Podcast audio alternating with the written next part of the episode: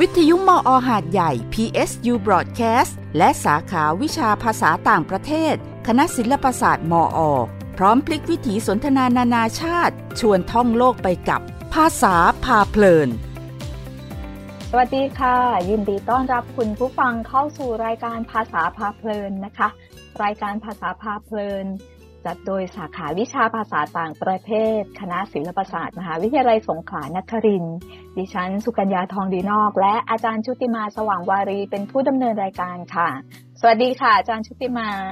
สวัสดีค่ะนั่นแหละอาทิตย์ยังไงบ้างคะช่วงนี้อะไรคะ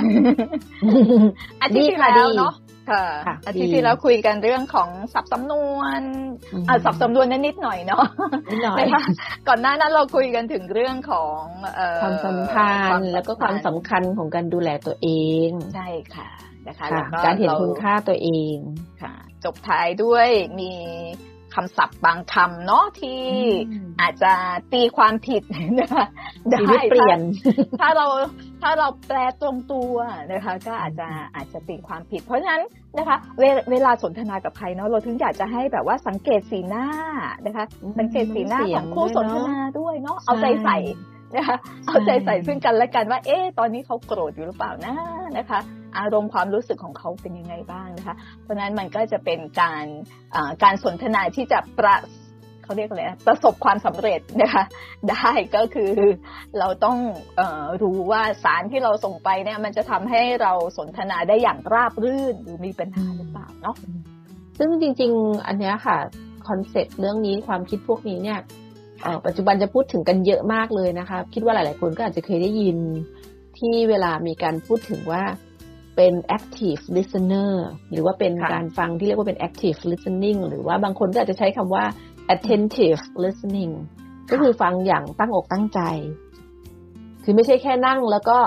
นั่งอยู่ตรงหน้า อีกคนก็พูดแล้วก็เข้าไปหูเออแล้วก็เข้าหูออกเฉยๆไปออกไป แต่จริงๆ การการแสดงออกถึงความเป็น active listeners หรือเป็น attentive listeners เนี่ยก็คือค่ะฟังใช่ แต่ไม่ใช่แค่ฟังอย่างเดียวเนาะ ฟังอืมอย่างตั้งใจ มีการค่ะที่จะโต้ตอบ แต่ว่าเป็นการโต้ตอบโดยที่ไม่ใช่การซักหรือการขัดจังหวะนะคะ ค่ะ แล้วก็ฟังโดยที่จับด้วยว่า ตอนนี้อารมณ์ของผู้พูดเป็นแบบไหน แล้วเราควรจะต้องตอบกลับไปอย่างไร ท่าทีใช่ของเราค่ะควรเป็นแบบไหนอะไรแบบเนี้ยค่ะ อืมใช่ เพราะฉะนั้นมันก็เคยเอ่อเคยมีเหมือนกันนะคะที่อ่าพูดถึงเรื่องของข้อสอบเนาะก็มีพูดค่ะถึงเรื่องของข้อสอบว่า อ่า ถ้าอย่างสมมุติเนาะอันอันนี้สมมุตินะจำจำได้ไม่ไม่แม่นนะคะ อย่างข้อสอบเป็นบทสนทนาระหว่าง A กับ B คุยกันนะคะ ถ้า A ถามว่าอ่าขอโทษนะคะอ่าจะไป สมมุติว่าอะไรนะ ขอโทษนะคะ จะจะไปคณะศิลปศาสตร์ อะ จะไปคณะค่ะศิลปศาสตร์ค่ะ จะไปคณะศิลปศาสตร์ค่ะ ไปไปยังไงคะหรืออะไรอย่างเงี้ยค่ะเนาะอืม ค่ะก็ก็ดูว่าวิธีการตอบนะคะ ซึ่งอ่าในช้อยเนี่ยในความเป็นจริงอะมันตอบแบบไหนก็ได้หมด เพียงแต่ว่ามันเป็นการตอบที่ดีหรือเปล่านะคะอืมเออขอโทษนะคะจะไปคณะศิลปศาสตร์ค่ะเออนะคะจะไปทางไหนดีคะนะคะ คนตอบอาจจะบอกว่า ก็เดินเอ่ออาจจะมันก็มีให้เลือกอะเนาะแต่ตอนนั้นจำไม่ได้ว่าว่าว่าช้อยเนี่ยเป็นไงบ้าง แต่ว่ามันก็มีคนแย้งมาว่านี่มันถูกหมดเลยนะ ทุกข้อเนี่ย ตอบแบบไหนก็ได้ แต่ว่ามันขึ้นอยู่กับว่า ถ้าตอบแบบนั้นเนี่ย ผู้ฟังจะมีอารมณ์ความรู้สึกอย่างไรด้วยนะคะเพราะฉะนั้นมันมันเป็นเรื่องของเขาเรียกว่าภาษาศาสตร์สังคมไหมคะอ่าใช่ค่ะ อืมเพราะเอ่อมันก็เลยถึงต้องมีการระบุว่าที่ถูก ที่สุดนะคะที่ถูกที่สุดนะคะที่เหมาะก็สมคือว่าที่สุดที่มันเหมาะดีสมที่สุดเนอะเออือมมันอืมคือจริงค่ะ เวลาตอบแล้วคุณจะตอบแบบไหนก็ได้ แต่ว่าผลที่ตามมาเนาะพูดแล้วมันต้องมีผลตามมาด้วยนะคะพูดพูดยังไงจะไม่ให้ผู้ฟังรู้สึกว่าโอ้โกรธมาก อย่างถ้าสมมติว่าเขาอ่า สมมติว่าเขาเป็น แขกมาจากข้างนอกนะคะ แล้วถามค่ะนักศึกษานะคะ ถามนักค่ะศึกษา แล้วถ้าการตอบกลับเนี่ยอ่าตอบไปในในในทางที่ที่มันทำให้ผู้ผู้ฟังไม่ไม่ประทับใจนะคะ เขาก็จะตีความว่า อ่า นักศึกษา นักศึกษาของมหาวิทยาลัยนี้ ใช้ไม่ได้นะคะได้รับการอบรมสั่งสอนมายังไงเนี่ยทำไมตอบแบบนั้นนะคะ เพราะของตัวเองเคยเจอนะคะ นี่ก็เป็นประสบการณ์ตรงเหมือนกันเนาะอืมก็ก็ก็ก็ยังจำได้จนถึงบัดเดียวนี้นะคะ ก็คิดว่า เออ เออเราใช้คำผิดหรือเปล่าวะนะคะไปทักเขาแบบนั้น คือเรื่องของเรื่อง อันนี้ผ่านมาตั้งนานแล้วเนาะยังยังยังเก็บยังจำจำเนื่องจากว่าเราเป็นคนสอนภาษาไงคะ เราก็เลยคิดว่า เออเราจะสอนเราจะสอนยังไงดีให้อ่าให้คนใช้ภาษาใช้ภาษาให้มันได้ประสิทธิภาพเนาะแล้วก็เออประสบผลสำเร็จในการสื่อสารนะคะ เรื่องของเรื่องก็คือว่า เหตุการณ์นี้เกิดขึ้นที่ญี่ปุ่นนะคะ แล้วก็มีการคือไปร่วมงานนะคะ ไปร่วมงานงานหนึ่งนะคะ เป็นงานใหญ่มากเลยแหละนะคะ มีบุคคลสำคัญนะคะ มาร่วมงานนะคะ ทีนี้คือเนื่องเนื่องจากว่ามันอยู่ในประเทศญี่ปุ่นเนาะเพราะฉะนั้นเนี่ยก็จะมีบางบางครั้งเราก็แยกไม่ออกนะคะ ว่าว่าคนไทยหรือคนญี่ปุ่นเนาะโดยเฉพาะอย่างยิ่งถ้าถ้าอย่างเด็กสมัยเนี้ยค่ะ หน้าตาก็สาวสวยงดงามนะคะ แล้วก็ผิวพรรณอะไรก็ไม่แตกต่างจากคนญี่ปุ่นนะคะโดยเฉพาะอย่างยิ่งถ้าอยู่ญี่ปุ่นนานๆไปเนี่ยนะคะบางบางครั้งเนี่ยก็อาจคนญี่ปุ่นเองบางครั้งเขาก็แยกไม่ออกเหมือนกันนะถ้าถ้าไม่ได้ดูถ้าไม่ได้ฟังเรื่องของการพูด ถ้าไม่ได้ดูกริยาท่าทางอะไรมากนะคะ ถ้าเห็นแค่ผิวเผินนะคะ บางบางครั้งก็อาจจะเอ้ย นี่ชาวญี่ปุ่นหรือเปล่านะนะคะ หรือว่าชาวจีนหรืออะไรแบบนั้นนะคะ ก็อาจจะเข้าใจผิดได้ง่ายนะคะ ทีนี้พอคือเราเราเห็นเขานะคะ เห็นเห็นเขาในที่นี้คือ คนที่กำลังจะพูดถึงเนี่ยค่ะ ก็ก็เป็นอ่ายังเป็นยังอยู่ในวัยหนุ่มสาวนะคะ เป็นผู้หญิงค่ะ เป็นผู้หญิงนะคะ หน้าตาสสวยงดงามเนาะแล้วก็อยู่ในชุดไทยนะคะอยู่ในชุดไทยนะคะ เจอในห้องน้ำนะคะเจอในห้องน้ำก็ปกติเนาะพอเวลาเราเห็นด้วยความที่เรารู้สึกว่า เอ้ยเราก็น่าจะทักทายดีไหมอะไรเงี้ย ก็ทักออกไปค่ะบอกว่า อืมคนไทยใช่ไหมคะแบบนั้นนะคะคนไทยใช่ไหมคะ ก็ดูเป็นอาจารย์คิดว่าประโยคนี้เป็นยังไงคะคนไทยใช่ไหมคะ เราเห็นเขาแต่งแต่งชุดไทยนะคะ อยู่ในห้องน้ำนะคะ คนไทยใช่ไหมคะ แล้วคือถ้ามันอยู่ในเมืองไทยเนี่ยคงไม่ถามคงไม่ถามแต่แต่นี่อยู่อยู่ในญี่ปุ่นแล้ว แล้วก็เอ่อคนญี่ปุ่นบางคนเขาก็แต่งชุดไทยนะที่มางานเนี้ยเพราะเขาอาจจะชอบใช่ไหมคะใช่นะคะ พอคำถามที่ทักไปคนไทยใช่ไหมคะฝ่ายนั้นสวนกลับมาทันทีเลยค่ะว่า โอ้แต่งขนาดนี้แล้วคงเป็นชาติอื่นมั้งอะไรอย่างเงี้ย อ๋อนั่นคืออึ้งเลยนะคะ แล้วก็แล้วก็นี่ขนาดตัวเองฟังตัวเองยังอึ้งเลยอึ้งเลยว่าแต่งขนาดนี้แล้วอะคงเออคงเป็นชาติอื่นบ้างอะไรประมาณนี้ค่ะ คือคำคำที่ออกมาประมาณนี้ แล้วมันทำให้เราอึ้งไปเลยไป แล้วจริงๆถ้าคิดต่ออีกนิดนึงว่า ถ้าคนที่รับคำตอบน้ำกัดไป ก็มีมีสองทางเลือกอีกแล้วเนาะว่าเขาจะรีสปอนหรือโต้ตอบกลับไปยังไงใช่ไหมคะ ถ้ากลับไปด้วยความกลัวก็เหมือนกันก็ถ้ารู้แล้วจะถามเหรอ สมมตินะใช่ไหมแต่ถ้าอีกมุมหนึ่งก็อ๋อค่ะใช่ไหมคะอันนี้ก็เลยเนี่ยมันอยู่ที่ว่าใช่ค่ะเนาะวิธีการอึ้งไปนึงไปว่า เออ เออ แล้วก็นึกในใจว่า เออเขาผ่านการอบรมสั่งสอนมาอย่างไรเนาะเพราะว่า อันนี้คือตัวเองก็เป็นเป็นคนรุ่นเก่าที่คิดว่าสิ่งที่ออกมาเออ สิ่งที่คือการแสดงออกมาทั้งหมดอะมันมันต้องได้รับการบ่มเพาะมาค่ะ มันถึงออกมาเป็นแบบนั้น เพราะนั้นเราก็จะคิดว่า เอ๊ะอยู่ในสิ่งแวดล้อมแบบไหนนะนะคะ โตมายังไงนะนะคะเออเป็นแบบนั้นนะคะ ก็ เอ๊ะเราพูดถึงเรื่องอะไรกันทำไมเรามาถึงตรงนี้กันได้คำคำคำเรื่องของเรื่องของการอ่าการตีความเนาะว่า ถามแบบนี้จะตอบมาจะตอบอย่างไรถึงจะเหมาะสมนะคะ ถูกต้องและเหมาะสมที่สุดนะคะ ถ้าเป็นเรื่องถ้าเป็นเรื่องของไวยากรณ์นะคะคำตอบอาจจะถูกต้องแหละนะคะมันถูกต้องตามไวยากรณ์นะคะ ถ้าถ้าเรียนภาษาเนาะถูกต้องตามไวยากรณ์แต่ว่าเหมาะไหมนะคะเหมาะกับสถานการณ์นี้หรือเปล่านะคะ เนาะก็จะออกมาเป็นแบบนั้น ว่าแล้วชวนคุยไปคุยมาว่าจะเปลี่ยนเรื่องสักหน่อยหนึ่งนะคะอาจารย์เดี๋ยวก่อนเปลี่ยนเรื่องระหว่างที่จันสุกัญญานึกอยู่นะไม่พอดีเจอก็เลยรู้สึกเอออยากเอามาแชร์ เพราะว่าเหมือนเหมือนคือเราเรากำลังคุยกันเรื่องของมิติการใช้ภาษาว่าบางทีคำที่เราเห็นเนี่ย มันค่ะไม่ได้แปลตรงไปตรงมาแบบนั้นเสมอไปใช่ไหมคะค่ะอ่าทีนี้ก็เลยนึกถึงอันนี้พอดีอ่านเจอ ก็เลยอยากจะจะมาแชร์ว่าถ้าบังเอิญคุณผู้ฟังได้ไปเจอหรือไปได้ยินที่ไหนจะได้รู้ว่ามันคือเรื่องอะไรเนาะค่ะ มันมันจะมีอยู่นะคะ ในภาษาอังกฤษเนาะเอ่อที่เกี่ยวข้องกับหมา dog eat dog ได้ยินปุ๊บนึกถึงอะไรคะฮะขออีกรอบได้ไหมคะ dog d o g dog เนี่ยแหละ dog ค่ะ eat สุนัข dog ทำไมคะ หมากินหมา e a t อ่าเนี่ยเราแปลตรงตัวได้ไหมอันนี้แปลตรงตัวค่ะ ถ้าแปลตรงตัวว่าเอาหมากินหมา แล้วถามว่ามันใช่ไหมอืมคำตอบคือไม่ใช่นะคะ อันนี้นะคะ มันเป็นเอ่อ adjective นะ เป็นคำคุณศัพท์ที่ใช้ในบริบทที่พูดถึงสถานการณ์ที่คนเราเนี่ยค่ะ จะต้องทำทุกวิถีทางเพื่อจะให้ประสบความสำเร็จ ซึ่งบางอืมครั้งเนี่ยค่ะมันก็อาจจะไปทำให้คนอื่นเนี่ย เดือดร้อนด้วย ค่ะงั้นก็เลยนึกถึงภาษาไทยนะอย่างเช่นประโยคนะคะประโยคเขาบอกว่า is the dog eat dog world out there dog อืม eat dog world ก็คือค่ะโลกข้างนอกเนี่ยมันก็คือโลกของการอะไรคะห้ามหันกันห้ามหันต่อสู้เออแย่งชิงแย่งชิงกันค่ะอ่าเพราะฉะนั้นค่ะคือความหมายของคำว่า dog eat dog ค่ะนี่ก็เป็นตัวอย่างหนึ่งว่า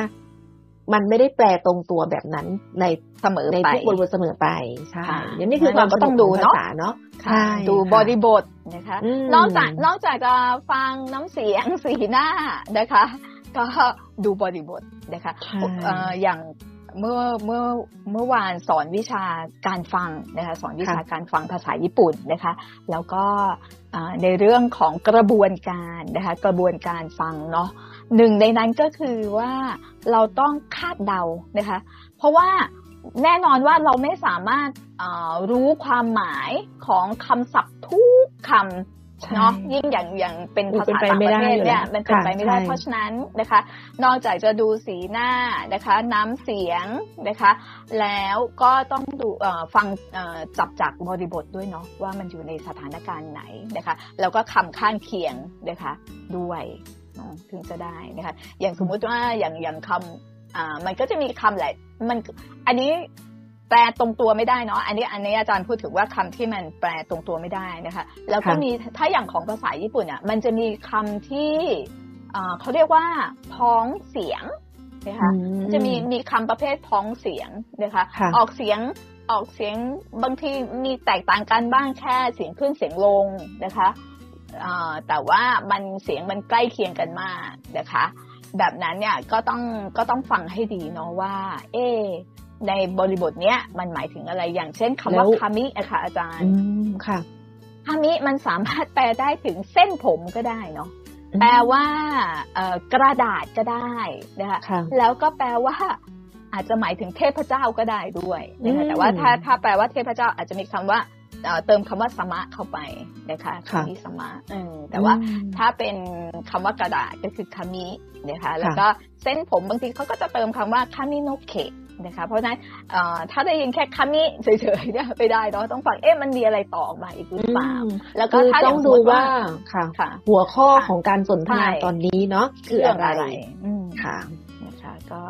ค่ะนั่นแหละเนาะมันคือใช้ทักษะหมดทุกอย่างเลยนะคะหมดทุกสิ่งทุกอนั่ย่างนเองเขาถึงบอกว่ามันจะต้องฟังอย่างตั้งใจอะใช่ไหมคะไม่ใช่สักแต่ว่าอืมนั่งอยู่ตรงหน้าแล้วก็ อืมอืมอืมอืมแต่ว่าคือจริงๆแล้ว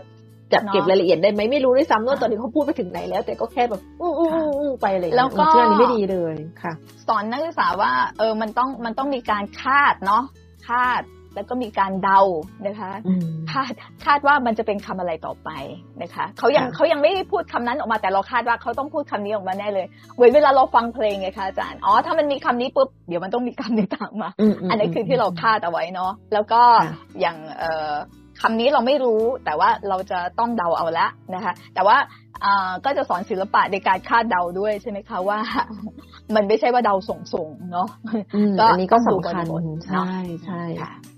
ทีนี้ขออีกสักคำได้ไหมคะไหนๆก็พูดถึงน้องค่ะหมาไปแล้วเผื่อเดี๋ยวแบบอุ้ยเราน้องแมวล่ะมีอะไรของแมวอ่าบ้างขอขอมีอะไรบ้างสักคะคำที่เกี่ยวกับแมวอะ อันนี้เป็นอีเดียมนะคะ ค่ะ อ่า เป็นประโยคนะเขาบอกว่า has the cat got your tongue ค่ะ อีกครั้งนะคะ has the cat got your tongue tongue ก็คือมลิ้น อืมถ้าแปลตรงตัวแมวเอาลิ้นเธอไปเหรอ เธอ ใช่ใช่ เออเออมันมันอุ้ยอันนี้เดาไม่ออกเลยค่ะเราไม่ออกเลยคาดใช่ไหมคาดไม่ถูกเดาไม่ออกเลยทีเดียวใช่ว่าแมวกับลิ้นของเราเนาะโอเค อันนี้นะคะจะใช้พูดเป็นเป็น informal language เนาะเป็นภาษาที่ไม่เป็นทางการนะคะค่ะใช้พูดแปลว่าตอนที่เราพูดกับอีกคนนึงที่เรารู้สึกว่า โอ้ยฉันฉันหงุดหงิดฉันลำคาญมากเลยอืมเพราะว่าอะไรทำไมไม่พูดทำไมเธอไม่พูด อืมแล้วเราถามเขาแล้วเขาไม่แมพูวดเอาลิ้นไปเหรอเออแล้วแปลตรงนู้นคือแมวเอาลิ้นเธอไปแล้วเหรออะไรอย่างเอเงี้ยอต้องเป็นแมวเนาะต้องเป็นแมวด้วยนะเออพออาจารย์พูดถึงพูดถึงค่ะแมว แล้วก็พูดถึงลิ้นอะอันนี้ก็นึกอ่าได้นะว่าของอ่าญี่ปุ่นอ่ามีมีนะ แมวกับลิ้นค่ะเนี่ยเขาพูดว่าอ่าเขาใช้ว่าเนโกโนชิตะเนโกเนโกก็คือแมวเนาะเนโกคือแมวค่ะนะคะชิตะชิตะแปลว่าลิ้นนะคะอืมเนโกโนชิตะ ลิ้นแมว ลิ้นแมวแปลว่าอะไรนะคะอืมแปลว่าอ่าเขาจะหมายถึงคนที่ไม่ชอบกินของร้อนร้อนๆนะคะกินของร้อนไม่ได้ ดื่มของเอ่อดื่มเครื่องดื่มแบบร้อนร้อนๆไม่ได้ไม่ได้นะคะค่ะเพราะว่าเขาก็จะไปเทียบเปรียบเทียบว่าแมวอะนะคะ แมวมันเป็นแมวจะมีนิสัยที่ไม่ไม่กินของร้อนไม่ดื่มของร้อนนะคะ อันนั้นเขาว่ามาแบบนั้น เพราะฉะนั้นค่ะพอพอเราบอกว่าอุ้ยร้อนกินไม่ได้ฉันไม่ชอบของร้อนนะคะฉันขอเป็นอืมแบบว่า เป็นอุ่นๆแบบเย็นได้ไหมเย็นเย็นๆอ่าค่ะค่ะแล้วก็ก็เลยกลายเป็นว่าเป็นคนลิ้นแมวอะเนโกโนชิตะนะคะอาจจะเป็นเนโกโนชิตะนี่นี่เธอลิ้นแมวเหรอนะอ่าคะค่ะอืมโอ้สนุกก็เนาะคนเห็นไหมคนละความหมายกับของเอ่อของภาษาอังกฤษขเมื่อภาษากี้อังกฤษนะเนาะภาษาอังกฤษคือ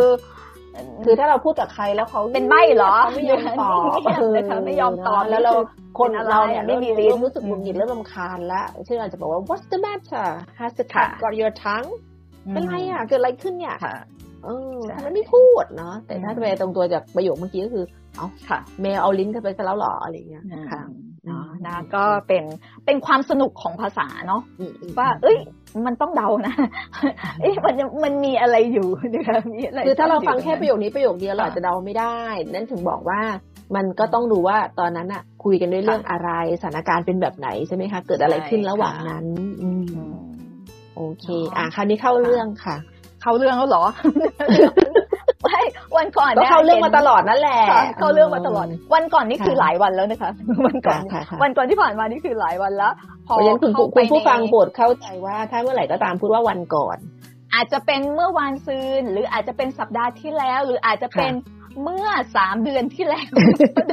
วันก่อนของสุกัญญาเนี่ยค่ะนะคะตีความได้อืมได้ได้นั่นมากนะคะไม่พอพอดีว่า พอดีที่ไม่พอดีนะคะพอดีใช่ก็ไหมคือเห็นใน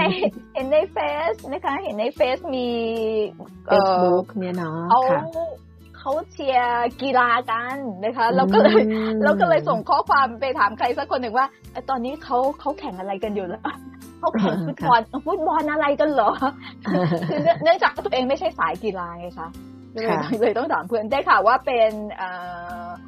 ว่าเลโดนะคะว่าเลโดคัพปูโอ้นี่เดาได้เลยเนี่ย ถ้าวาลาโดคือ world ใช่ไหมใช่ world ค่ะโลว่ากลูค่ะโดนะคะอืมคัพอ๋อมันต้องอ่านเป็นวาลูโดอ๋อแสดงว่าตัวโอว่าลูกตัว O ลูกอืมอ๋อแล้วก็เป็นเสียงเร่อของตัวอาสตัวระนั้นเออตามไม่มามีค่ะญี่ปุ่นไม่อืมอืมไม่มีอืมสระเออ เพราะฉะนั้นอะไรที่เป็นเออญี่ปุ่นจะจะใช้เป็นสระอาไปหมดนะคะค่ะซูเปอร์ซูเปอร์นะคะ คอมพิวเตอร์คอมพิวคอมเตอร์พิวเพเตอร์ราะฉะนั้นอันนี้อืมเวอร์ใช่ไหมคะเวอร์ก็ค่ะเป็น word วารุนะคะ แล้วก็อ่าตัวอ่ามันจะไม่มีเอ่อเขาจะไม่มีตัวสะกดนะคะ เพราะฉะนั้นค่ะอ่าเสียงที่เหลือเสียงที่เหลือของเขาเนี่ยเขาจะต้องใส่เสียงสระเข้าไปด้วยนะซึ่งมันก็จะมีกฎของเขาแหละว่า ถ้าสระนี้อ่าอ่าถ้าเป็นพยัญชนะเสียงนี้จะต้องเป็นสระอูพ ยัญชนะเสียงนี้จะต้องเป็นสระโออะไรแบบนั้นค่ะเขามีกฎของเขาอยู่เหมือนกันนะคะ อย่างไรก็ตามว่าลูโดคัพปูเนี่ยเขาเขาแข่งฟุตบอลโลกกันอยู่ใช่ไหมคะแต่ไม่รู้ว่าใช่ค่ะวันวันที่เราคุยกันอยู่นี้เออใช่เขาใช่จบกันใช่ไปแล้วหรือยังไม่แน่ใจ แต่ว่าเนื่องจากว่าเห็นเห็นมีพูดถึงทีมญี่ปุ่นกันอยู่นะคะ ก็เลยว่าอ๋อเออเราคุยเรื่องนี้กันดีกว่านะคะต้องเป็นปรากฏเห็การนณ์อะไรที่มีญี่ปุ่นแๆเลยญี่ปุ่นค่ะ นะคะก็เลยอ่ามาอ่าอันแรกเลยนะคะ อย่างแรกเลยค่ะพูดถึงเรื่องของฟุตบอลนะคะฟุตบอลค่ะญี่ปุ่น ญี่ปุ่นจะเรียกฟุตบอลว่าซักกาอ๋อก็คือ soccer แน่นอนนะคะเพราะญี่ปุ่นรับวัฒนธรรมต่างๆ ถ้าถ้าถ้าเป็นพวกเอ่อพวกเรื่องของกีฬากีฬาสมัยใหม่หน่อยเนาะญี่ปุ่นจะได้รับอิทธิพลมาจาก อเมริกาค่อนข้างเยอะนะคะเพราะฉะนั้นอเมริกาเรียกเรียกฟุตบอลว่าซ็อกเกอร์ใช่ไหมคะเพราะฉะนั้นญี่ปุ่นก็เรียกตาม แต่สระเออไม่มีไงคะ ก็ได้เป็นซักกานะคะได้เป็นสักกาไปค่ะใช่ค่ะ ทีนี้พูดกันไปพูดกันมาเนาะว่า โอ้นี่เขาแข่งฟุตบอลกัน แล้วก็มีเพื่อนๆเชียร์กันนะคะ เราก็เลยได้ได้เห็นข่าวสารอะไรบ้าง แต่ว่าตัวเองเนี่ยก็นึกย้อนอีกแล้วชอบย้อนนึกย้อนอดีต นะคะว่าเอญี่ปุ่นเขาเขาคิดฟุตบอลกันตั้งแต่เมื่อไหร่ เพราะว่าตอนที่ตัวเองไปเรียน ซึ่งมันก็เป็นสิบสิบเป็นสิบสิบปีมาแล้วเนี่ยก็ยังคือตามทีวีนะคะ ก็ก็มีมีถ่ายทอดฟุตบอลบ้าง แต่ว่าถ้าจะให้เเปรียบเทียบนะคะ ว่ากีฬาที่คิดมากที่สุดในญี่ปุ่นเนี่ยนะคะไม่ใช่ฟุตบอลนะคะ อย่างสมัยตัวเองอยู่เนี่ยที่ถ่ายทอดสดทางทีวีที่เคย เคยเห็นเยอะสุดนะคะ ที่แบบว่า โอ้ยแทบจะไม่เป็นอันเรียนหนังสือกันเลยต้องมานั่งเชียร์กันก็คือยักคิวนะคะยักคิวก็คือเบสบอลนะคะรับรับอิทธิพลมาจากอเมริกาเนาะอเมริกาเข้ามาหลังหลังสงครามโลกครั้งที่สองสิ้นสุดนะคะอเมริกาเข้ามาจัดจัดระเบียบนั่นนี่โน่นรวมทั้งเอาพวกกีฬาเข้ามาด้วยนะคะเพราะนั้นอันอันดับหนึ่งเลย คืออที่เห็นถ่ายทอด สดเลยนะคะก็จะมีเรื่องของการแข่งขันเบสบอล แล้วก็กีฬาประจำชาติของญี่ปุ่นซูโม่นะคะอันนี้ก็จะมีถ่ายทอดสดนะคะ แล้วก็มีอีกอันที่ที่เห็นบ่อยตามทีวีก็คือมาราธอนค่ะวิ่งมาราธอนนะคะอันแต่ว่าฟุตบอลนานๆเห็นทีนะคะ แล้วก็เลยลองลองไปดูเนาะลองไปดูพวกประวัติอะไรต่างๆนะคะ ก็เหมือนว่าฟุตบอลเนี่ยเพิ่งจะมาเริ่มฮิตเมื่อเมื่อปี 2536 เองค่ะ เนื่องจากว่าเป็นเป็นปีที่เขามีเขาเรียกว่าเป็นฟุตบอลทีมชาติญี่ปุ่นไหมคะเขาเรียกว่าเจลีกนะคะเจลีกอ่าใช่ค่ะเป็นฟุตบอลอาชีพนะคะเหมือนว่าเพิ่งจะ เพิ่งจะตั้งนะคะตั้งฟุตเอ่อตั้งทีมฟุตบอลอาชีพเมื่อถ้าจำไม่ผิดนะคะ ถ้าข้อมูลจะไม่ผิดถ้าผิดก็ขออภัยเลยกันนะคะปี 2536 เองนะคะก็แล้วก็พอพอมีเจลีกขึ้นมาก็คนก็หันมาดูฟุตบอลเพิ่มมากขึ้นนะคะ คราวนี้ก็เลยเลยว่าอ่าไหนๆก็ไหนๆละนะคะ เนื่องจากตัวเองก็ไม่ได้มีความสนใจในเรื่องกีฬามากนักนะคะ แต่ก็มีความอยากรู้แหละว่า จริงๆแล้วเนี่ยที่ญี่ปุ่นเนี่ยเขาฮิตกีฬาประเภทไหนนะคะ อย่างที่คาดไว้หรือเปล่า เพราะว่าตอนตัวเองอยู่ในเบสบอลเป็นอันดับหนึ่งเลยนะคะ ก็ก็ลองค้นนะคะ แล้วก็ไปเจอนะคะ ไปเจอเว็บไซต์หนึ่งนะคะเขาบอกว่าเนี่ยมีการทำสำรวจเนาะญี่ปุ่นต้องต้องมีข้อมูลเนาะต้องมีการทำออกออกแบบสำรวจแบบสอบถามนะคะ อันนี้ได้มาจากได้มาจากเอ่อเพจของชื่อว่า dailybookmaker.com นะคะ dailybookmaker.com เขาก็บอกว่า จากการสำรวจของปีนี้นะ ปี 2022 เนี่ยนะคะสำรวจว่าสำรวจจากจากผู้คนของญี่ปุ่นเนี่ยนะคะ คนญี่ปุ่นนะคะสองหมื่นคนเนี่ยนะคะไปทำแบบสำรวจมาสองหมื่นคนนะคะ กีฬาอะไรที่ฮิตที่สุดนะคะเขาก็แบ่งเป็น แบ่งเป็นว่าถ้าถ้าดูที่สนามนะ ถ้าไปไปไปดูแข่งที่สนามเลยเนี่ยนะคะอันดับหนึ่งนะคะอันดับหนึ่งที่ญี่ปุ่นฮิตนะคะฮิตจนขนาดว่าต้องไปดูที่สนามนะก็จะเป็นโปรยักคิวนะคะโปรยักคิวก็คือโปรเนาะโปรก็คือเป็นอาชีพเนาะเบสบอลนะคะเบสบอลแบบแบบแข่งแบบ แข่งไม่ใช่แข่งแบบเด็ก ๆ ไม่ใช่แข่งไม่ใช่แบบสมัครเล่นค่ะนะคะ ก็คือเป็นอาชีพเป็นมืออาชีพนะคะเป็นเบสบอลอันดับหนึ่งนะคะ อันดับที่สองคือดูเจลีก นะคะเจลีกคือนะคะก็คือฟุตบอลนั่นแหละนะคะขึ้นมาเป็นอันดับสองนะคะอันนี้คือปีปีนี้นะคะปี 2022 นะคะอันดับสามอันดับสามโอ้น่าสนใจมากเลยค่ะ อันดับสามเนี่ยเป็นเป็นเบสบอลของมัธยมปลาย นี่ถ้าใครเป็นแฟนการ์ตูนญี่ปุ่นนะคะแล้วถ้าเป็นการ์ตูนญี่ปุ่นแบบแบบผู้ผู้ชายหน่อยเนาะเราจะเห็นว่าความฝันของเด็กมปลายผู้ชายก็คือได้ไปแข่งที่สนามโคชิเอง โคชิเองเป็นชื่อเป็นชื่อสนามนะคะ สนามเบสบอลอยู่อยู่ตรงไหนนะอยู่อยู่ไม่ได้อยู่ที่โตเกียวนะคะ ถ้าโตเกียวจะจะแข่งที่โตเกียวโดมเนาะก็จะแข่งที่โตโตเกียวโดมนะคะ แต่ว่าโคเชียนจะเป็นสนามแข่งเบสบอลระดับอของมัธยมแห่งชาตินะคะนะคะก็คือทั่วทั่วประเทศนะคะ มาแข่งแบบตัดสินอะไรกันเนี่ย ก็จะเป็นที่ที่โคชเองนี่แหละ เพราะฉะนั้นถ้าเราอ่านการ์ตูนเนี่ยก็จะเห็นว่าความใฝ่ฝันคือจะต้องไปให้ถึงโคชเองนะคะ ก็เป็นอันดับสามเลยนะคะ ที่ที่เขาฮิตนะคะ อันดับสี่อันดับสี่นะคะ อันดับสี่จะเป็นจะเป็นแมตช์ที่เป็นทีมชาติแข่งนะคะฟุตบอลทีมชาตินะคะ ถ้าเป็นทีมชาติแข่งนะคะ ก็ จะได้รับความนิยมอยู่เหมือนกันนะคะอยู่ที่อันดับสี่นะคะแล้วก็อันดับที่ห้าเนี่ยก็จะเป็นซอฟนะคะซอฟต์บอลลูนะคะซอฟต์บอลลูคือตัวเองก็ยังแยกไม่ออกบอลนะคะว่าระหว่าง ระหว่างเบสบอลกับซอฟต์บอลนะคะแตกต่างกันยังไงแยกไม่ออกแต่ว่าเอ่อถ้าสายกีฬาน่าจะแยกกันออกแหละเนี่ยนะคะว่ามันมีความแตกต่างกันยังไงนะคะดูค่ะ คือถ้าตัวเองดูถ้าอย่างถ้าอย่างแบบคล้ายกันที่นึกออกเร็วๆเนาะตัวลูกตัวลูกก็มีขนาดต่างกันอ๋อแล้วกฎกติกาล่ะคะก็ก็จะต่างกันค่ะ ค่ะ แต่ว่าถ้าละถ้าคืออันนี้แบบ พลิกดูเร็วๆนะคะ หมายถึงว่าเออเรื่องของคือมันมีมันก็มีความใกล้เคียงกันอยู่แหละเนาะเพียงแต่ว่าในรายละเอียดว่ามันจะต่างกันขนาดไหนเนี่ย เอาถ้าเอาแบบเร็วที่ตอนนี้พี่นึกออกก็คือเรื่องของตัวลูกที่ใช้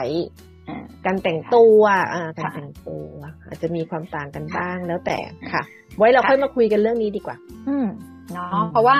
อันนี้อันนี้คือถ้าไปดูที่สนามเนาะในความนิยมจะเป็นแบบนี้นะคะ แต่ว่าถ้าดูจากทางโทรทัศน์นะคะ ถ้าเป็นรายการกีฬาที่เขานิยมดูนะคะนิยมดูจากโทรทัศน์หรือว่าอินเทอร์เน็ตนะคะอันดับหนึ่งก็ยังเป็นเรื่องของโปรยาคิวอยู่นะคะก็คือเป็นเป็นเบสบอลอาชีพนะคะ แต่อันดับสองเนี่ยนะคะเปลี่ยนละนะคะถ้าเป็นทางทีวี อันดับสองที่เขาดูอะก็จะเป็นเบสบอลของมัธยมนะคะเบสบอลของมัธยม แล้วก็อันดับสามนะคะอันดับสามนี่จะเป็นทีมชาติเป็นฟุตบอลทีมชาติญี่ปุ่นนะคะอยู่ที่อันดับสามนะคะแล้วอันดับสี่อันนี้ที่ที่น่าสนใจก็คือมาราธอนนะคะแต่ว่าญี่ปุ่นออกเสียงว่ามาราซอนนะคะมาราซอนแล้วเขามีถ่ายทอดออกทีวีจริงๆคือตอนแรกตัวเองก็ไม่ คือตัวเองก็แปลกใจเนาะเพราะว่าเนื่องจากว่าเป็นคนที่ไม่ได้ไม่ได้ไม่ได้สนใจเอ่อไม่ได้สนใจกีฬา แล้วพอมาเจอถ่ายทอดถ่ายทอดวิ่งเหรอ วิ่งมาราธอนด้วยเนาะว่ามันมันตื่นเต้นตรงไหนเนี่ยเราต้องนั่งดูเป็นชั่วโมงชั่วโมงเลย แต่เขามีถ่ายทอด แล้วก็มีคนดูด้วยในอันดับสี่เลยทีเดียวนะคะ นี่ยังเป็นอันดับสี่นะคะ แล้วก็อันดับห้าก็จะเป็นซูโม่ค่ะนะคะกีฬาประจำชาติของญี่ปุ่นอันนี้ก็เป็นเอกลักษณ์ที่พอพูดถึงซูโม่ทุกคนก็จะอ้าแล้วก็จะนึกถึงญี่ปุ่น ค่ะแต่ถ้าเป็นภาพรวมนะคะ ถ้าเป็นภาพรวมเลยถ้าถ้าไม่แยกว่าดูที่สนามหรือว่าดูทางทีวีนะคะ ก็เขาก็จะตัดสิบอันดับนะคะสิบสิบอันดับความนิยมนะคะ ก็จะมีอันดับหนึ่งเป็นเบสบอลนะคะ อันดับสองเป็น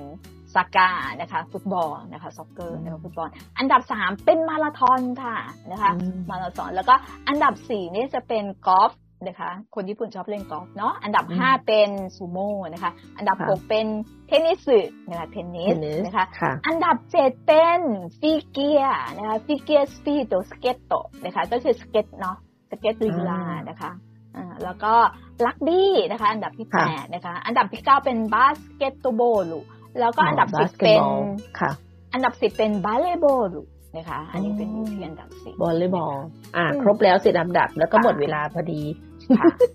เดี๋ยวเดี๋ยวเรา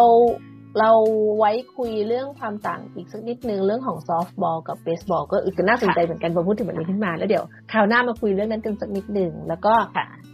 สิ่งที่เราเตรียมมาคุยเป็นเรื่องหลัก